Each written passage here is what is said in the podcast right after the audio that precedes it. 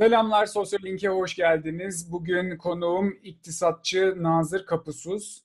Selam Nazır, hoş geldin. Nasılsın? Teşekkürler. Sen nasılsın? Ben de iyiyim. Nasıl gidiyor karantina günleri? Ee, öncelikle karantina bitince herkesin birbirine ya biraz kilo mu aldın demesini yasaklamak lazım. ee, ikincisi de çocuğu olanlara sabır diliyorum.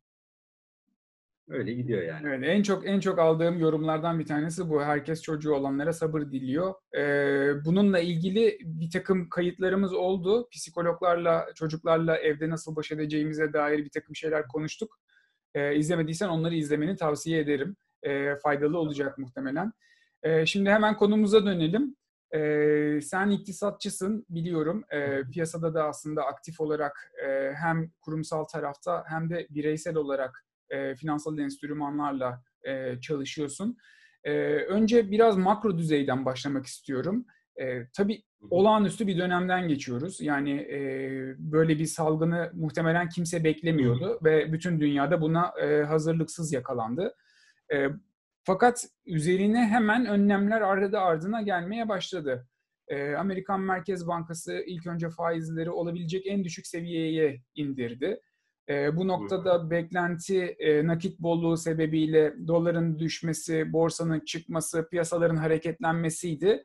Ama böyle olmadı galiba ve Amerikan borsaları tarihte çok az görüldüğü şekilde e, tahta kapatmaya varacak kadar sert önlemler almak zorunda kaldılar. E, ardından yine Amerikan Merkez Bankası e, düşüşü engellemek için e, bizim makarnacıların söylediğine benzer şekilde e, piyasayı dolara boğarız gibi bir açıklama yaptılar. Ama bu da aslında bakarsan beklenilen etkiyi yapmadı. E, neler oluyor gerçekten? Bu paniğin boyutu nedir? Ekonomi anlamında krizin etkileri bizi nereye götürüyor şu anda? İşin açıkçası bu tarihsel dönemin bir benzeri e, ya da daha önce deneyimlenmiş kısımları olmadığı için insanlar da merak ediyor nereye gidiyor diye. E, öncelikle şunu söyleyebiliriz. E, parayı likidite olmak aslında bir çözüm değil, bir sorunun ötelenmesi. Hatta 2008 krizinde zaten o kadar likideye boğuldu ki e, yaklaşık 10 yıldır FED bu paraları nasıl geri çekebileceğinin ızdırabını yaşadı. 2013'ten itibaren geri çekmeye çalıştı. Ancak Trump e, seçim yılında sıkı bir ekonomi istemediği için bu politikaları zaten tersine çevirmişti. Tersine çevirmesi de çok ilginç bir şekilde e, şey olmadığı halde zaten Amerikan borsaları, dünya borsalarında inanılmaz bir zıplamalara yol açtı. Çünkü zaten likitte yeniden bollaşmaya çalışmıştı. Şimdi e, sınırsız bir ligde e, verilmesi şu anlama geliyor. E, doların zamanla değersizleşmesi, enflasyonun artması e, ve bunun da ciddi anlamda belki de 3-5 yıl içinde çok ciddi başka bir ekonomik krize neden olacağını görebiliriz. Yani bu makro ölçekteki tedbirlerin e, ciddi anlamda e, bir çözüm olmayacağını düşünüyorum. E, borsalar elbette ki buna önce tahta kapatarak ama şu anda da yükselerek tepki veriyor. Yani e, Türkiye borsası da öyle. Düştü düştü sonra yeniden yükselmeye başladı. E, burada şunu görmek lazım. E, kriz yani salgın dönemi var. E, belirli bir ticaret durgunluğu bekleniyor. Ama buna verilen e, borsaların e, sanki bir şeyleri iyi gidiyormuş gibi bir tepki vermesi de sağlıksız bir şey. E, aslında var olan krizi kabul etmeyen ve buna e, çok palyatif çözümler bulan e, bir yönde e, ilerliyoruz. E, tabii bu o, neoliberalizmin bize e, 20 yıldır dayattığı çok ezber politikalarında aslında ne kadar anlamsız olduğunu da gösteriyor. Örneğin merkezi hükümetin faizleri düşürme kararı ya da likiditeyi boğarız kararı şimdiye kadar bunların Merkez Bankası'nın alması gereken tedbirler olarak e, hep söylenirken onların bağımsızlığı, onların karar yetkileri e, bu, bu, bunun bayraktarlığını yapan e, Amerikan Fed'in Amerika'nın e, Fed'inin bile artık kendi bağımsızlığında kalmadığını, bunların aslında e, biraz da komedi olduğunu, yani e, iktidarlardan bağımsız piyasanın kendi kendini bir kurullarla düzenleyeceğini, ihtiyaçlara düzenleyeceğinin de e, bir yalan olduğu da e, iyice belli olmaya başladı. Görüşlerim bu şekilde.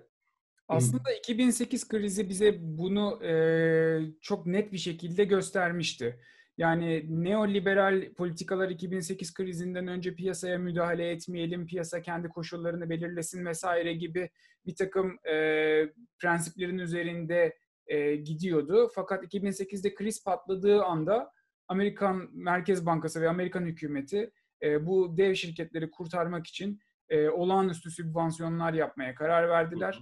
E, ve neoliberalizmin aslında fiilen sonunu getirdiler gibi gözüküyor. Biraz daha devletçi politikalar sanki e, arkasından geldi bunun gibi. Ya ona bir parantez açayım. Bu çok yaygın bir görüş ama benim ısrarla da karşı çıktığım bir görüş. Aslında neoliberalizmin e, felsefesi e, şu şekilde gidiyor. Kar özelin, zarar kamunun. Yani e, bu anlamda büyük şirketlerin kurtarılması, e, sermaye sürekli teşvik verilmesi, tam da e, kamunun aslında işlerini buna indiren, yani sürekli olarak sermayenin ihtiyaçlarına göre davranan bir yapı haline geldiğinde göstergesi. E, bunun birçok örneği var. Yani en basitten e, belki Türkiye ayrı bir gündem olabilir ama e, genel gelen tedbirlerin e, ağırlığı şirket kurtarmak. Yani düşünün insanlar işsiz kalıyor, e, sağlık problemleri var, aç kalabilir, faturalar ödenemiyor. Ama e, gelen tedbirler, dünyada da e, ağırlıklı böyle, birkaç Avrupa ülkesi daha farklı açıkladı ama ilk tepki e, şirketleri nasıl kurtarırız? E, felsefesi de şu, şirketleri yaşatırsak insanları da yaşatırız. E, ama o şirketlere bakıyorsunuz, e, çok basit bir örnek vereyim. E, işte Amerikan borsasındaki şirketleri kurtarmaya çalışıyorlar. Amerikan borsasındaki şirketlerin %50'si neredeyse son 15 yıldır hiç zarar yazmamış. Yani bir karları var. Aslında onlar kendilerini zaten kurtarabilir. Ya da e, şunu söyleyeyim, karşılaştıkları sorunları e, kendi e, yarattıkları 15 yıllık kardan karşılayabilir ama şu 15 günlük bir aylık bile bir bedeli bu şirketler ödemek istemiyor ve bunun yerine hemen kamu koşuyor o şirketleri kurtarmaya, o şirketler için e, krediler açılmaya e, başlanıyor. E, gerçekten bu e, algıyı düzeltmek gerekir. Yani burada bir kamuculuk yok. E, karın özelde, e, zararın da kamuda bırakılması tam da e, vahşi bir kapitalizmin örneği olarak görüyorum ben. E, bu durumun e, ne kadar devam edebileceği konusunda da bir fikriyatım yok. Türkiye'de gitmiyor.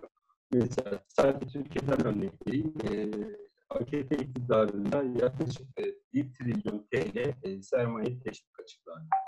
Yani 17 yılda ve bu hala da devam ediyor. E, son açıklanan pakette e, işte stopaj vergisi erteleniyor, başka vergiler erteleniyor, iş yerlerinin kirası erteleniyor, Eylül değil. Uzun dönemli faizsiz kredilerin yolu açılıyor. bu tip teşvikler yeniden e, şirketlere tanınırken bireysel e, imkanlar tanınıyor. Doğru. Ee, genel olarak zaten bütün krizlerde e, kamunun e, verdiği tepkinin bu yönde olduğunu hep gördük. E, yine 2008'e gönderme yapacağım. 2008'de de e, Amerikan e, ekonomisini kurtarmak üzere hükümet devreye girdi ve bunu yapacak güçleri vardı büyük ihtimalle maddi olarak, mali olarak ve bunu e, yaptılar, gerçekleştirdiler. Peki sence bugün yaşadığımız e, çapta bir krizin de üstesinden gelebilecek kaynakları var mı Amerika Birleşik Devletleri'nin? Şimdi Amerika Birleşik Devletleri'nin kaynağı esas olarak e, bir dünya gücü olması. Ve o kaynağın basıyor olması yani matbaası var.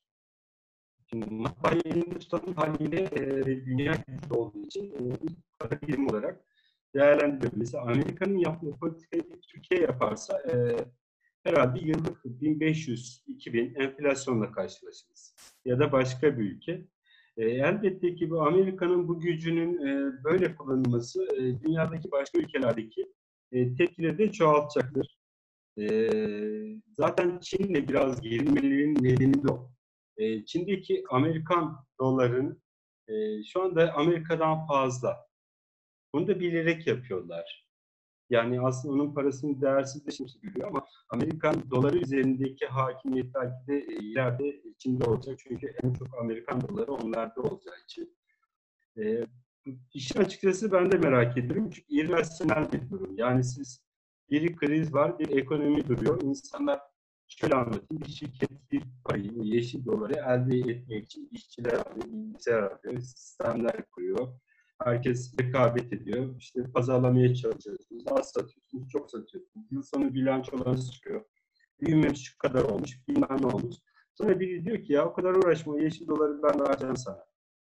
Ee, şimdi bu irrasyonel bir durum ve e, bunun sınırlı olmaması demek aslında ileride belki de e, ulusal sermayelerin, bankaların ya da ne diyeyim para birimlerinin iyice değersizleşmesi bir anda çöp vermez ama bir anda yani sadece birisinin şey demesine bakıyor. Piston düştü. Yani o piston düşmedi henüz çünkü e, düşmemesi için düştüğü zaman bundan etkilenebilecek gene sermayenin kendisi olduğu için irrasyonel tabloları bize e, analizleri çok rasyonel gibi sürekli sunuyorlar. Halbuki şimdi karantina günlerinde e, fark ettiğimiz bir şey de var. Yani dünyanın zaten bu kadar paraya ihtiyacı da yok. Evimizdeyiz. Şimdi kirayı ödemediğinizi düşünün. Evinizdesiniz. Neye ihtiyacınız var? Seyahate gidemiyorsunuz. Paraya ihtiyacınız yok. Ee, dışarı gidemiyorsunuz. O yüzden süslenmenize gerek yok. Güzel kotlar almanıza gerek yok. Hep aynı kotu giyebiliyorsunuz evde.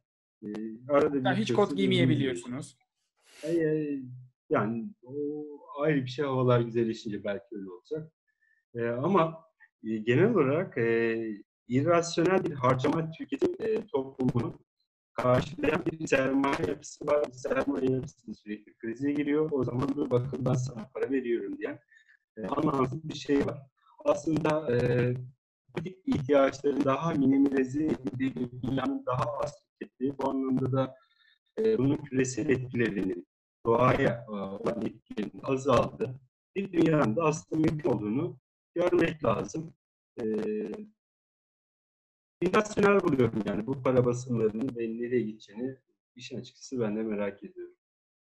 Şimdi az önce e, Çin'in lafı geçti.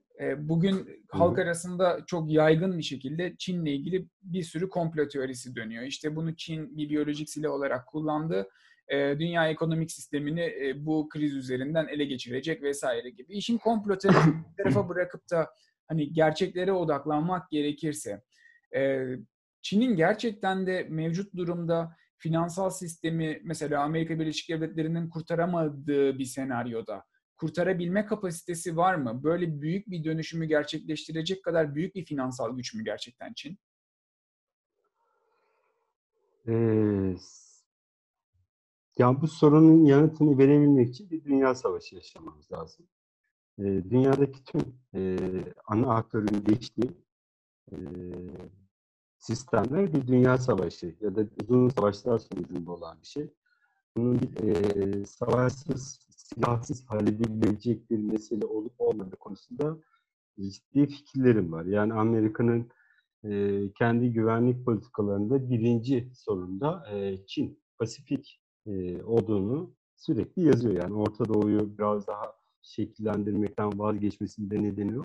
Bunlar biraz uluslararası tabii politikanın e, konuları. Çok da hakim olduğunu söyleyemem ama e, şunu söyleyebiliriz. E, Çin'in son 15-20 yıldır e, yaşadığı büyüme hızı e, ciddi anlamda e, eğer bu hızla devam ederse, tüm ülkeler bu hızla kalırsa e, 2030-40'larda e, Çin'i ilk sırada göreceğiz e, her anlamda. Yani e, teknoloji, gayri safi milli hasıla, e, bunun e, gidişatı bir yöndeydi. Tabii bu gidişatın e, bir şeyi de olacaktır. Hem ödülü de olacaktır. E, ödülü de e, uluslararası koşulları, sermaye piyasalarını belirleyen bir güç haline gelmesi. E, belirli de şey olacaktır. E, bunun olmaması için engelleyecek e, bazı iktidar savaşları olacaktır. Ama bu iktidar savaşlarının bir göstergesi nedir bu virüs? Bunlar e, hakikaten şu anda bilebildiğimiz e, çok fazlasıyla komplo teorisi üretilen şeyler. E, yani e, belki bu virüs e, dünyanın tüm kimyasalını döktüğü e, bir Afrika ülkesinden de çıkmış olabilir. Yani e, bunları da görmek lazım. Ne Çin'den ne Amerika'dan. Mutasyon geçiren bir virüs. Mutasyon geçirmesi de bu küreselcilikte çok normal geliyor bana. Ee, geçenlerde bir e, konu dışı ama e, plastikle beslenen kurt keşfettiler doğada. E, ve petrol atık veriyor. Şimdi böyle bir kurdun mutasyon geçirdiği şeyde e, tek DNA'sı olan bir virüsün geçirmesi çok daha normal geliyor bana. Doğru. Hı hı. Doğru. Doğru. O zaman e, şöyle toparlayabilir miyiz? E, daha önce e, psikolog, uzman psikolog İbrahim Eke ile de görüştüm. E, o bana şey dedi, e, şu anda olağanüstü bir durumda normal tepkiler veriyoruz biz dedi. Çünkü durum olağanüstü. Normal koşullarda hiç kimse evine kapanıp günlerce evden çıkmaksızın evde durmuyor. Tüketim alışkanlıklarını bugün olduğu gibi radikal biçimde değiştirmiyor. Ve buna karşı da e, evet dolaplarla konuşmak gibi, evet şampuan kapağıyla konuşmak gibi bir takım anormal tepkiler veriyoruz. Ama bu bütüne baktığımız zaman anormal bir duruma verilen normal tepkiler olarak son derece olabilecek bir şey. Piyasaların bugünkü inişine, çıkışına e, ve belirsizliğine baktığımız zaman da içinde yaşadığımız belirsizlik ortamında aslında piyasalarda bir travma yaşıyorlar ve buna normal tepkiler veriyorlar. Dolayısıyla bunda garipsenecek bir şey yok. Sadece biraz daha e, nasıl kendi kendimize e, telkin ediyorsak sakin olmayı, herhalde piyasanın aktörlerinin de kendi kendilerine sakin olmayı telkin etmeleri ve bu krizi her zaman olduğu gibi bir fırsata çevirmek tarafından değil de birazcık daha insanlığın, birazcık daha dünyanın, birazcık daha geleceğin e, kurtarılması anlamında e, itidalle ve e, fedakarlıkla hareket etmeleri gerekiyor. E, çok teşekkür ederim katıldığın için. E, ilerleyen ilerleyen dönemlerde tekrardan e, seninle buluşmayı ve konuşmayı e, istiyoruz. Görüşmek üzere. Görüşürüz. Teşekkürler.